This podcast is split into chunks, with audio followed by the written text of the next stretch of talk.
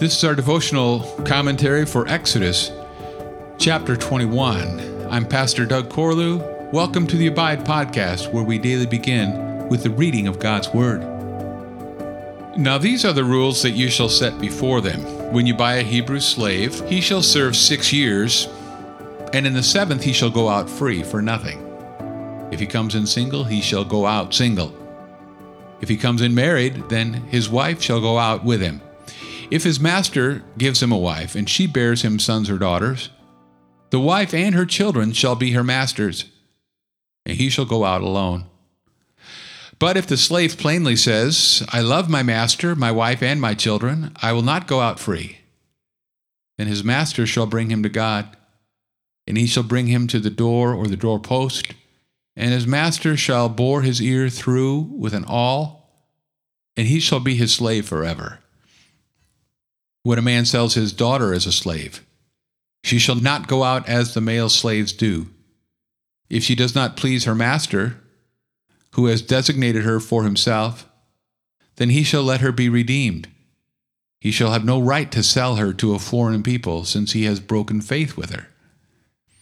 If he designates her for his son, he shall deal with her as with a daughter. If he takes another wife to himself, he shall not diminish her food, her clothing, or her marital rights. And if he does not do these three things for her, she shall go out for nothing, without payment of money. Whoever strikes a man so that he dies shall be put to death. But if he did not lie in wait for him, but God let him fall into his hand, then I will appoint for you a place to which he may flee. But if a man wilfully attacks another to kill him by cunning, you shall take him from my altar, that he may die. Whoever strikes his father or his mother shall be put to death. Whoever steals a man and sells him, and anyone found in possession of him shall be put to death. Whoever curses his father or his mother shall be put to death.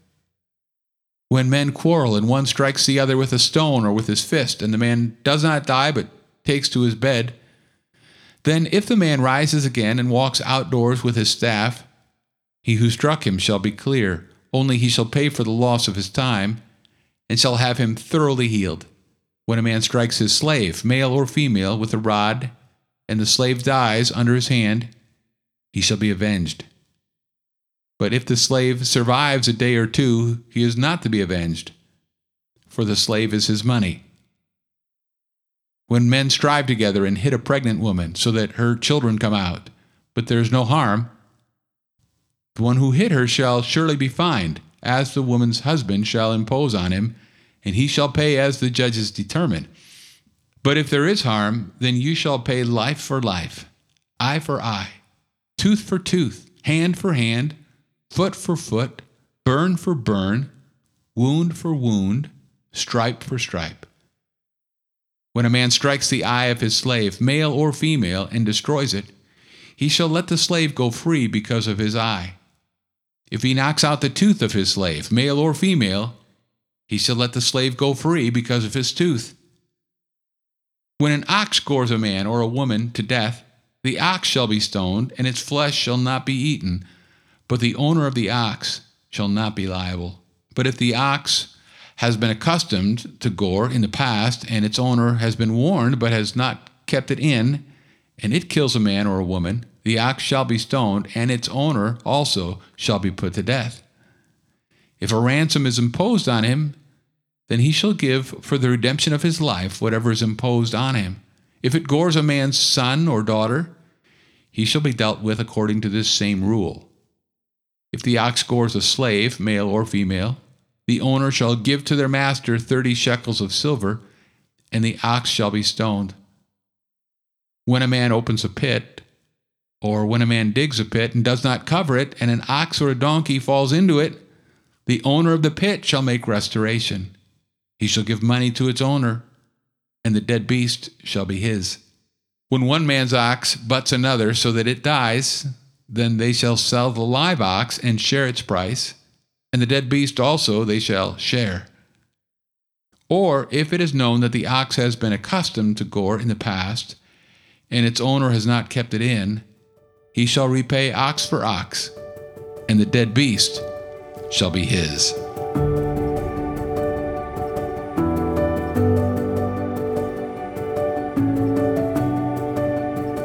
We have reached a part of the Bible that often leaves readers scratching their heads, sometimes amused, sometimes perplexed, sometimes offended.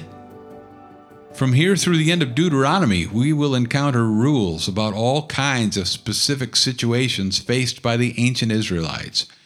It was a different time and a different culture, so we will often struggle to understand not only why certain laws were given, but what those laws even meant.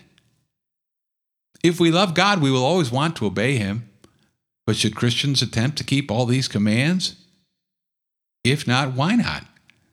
And which ones, if any, still apply to us and to our society? As always, we'll need to read these passages through a New Testament lens, realizing that Christ is the fulfillment of the law.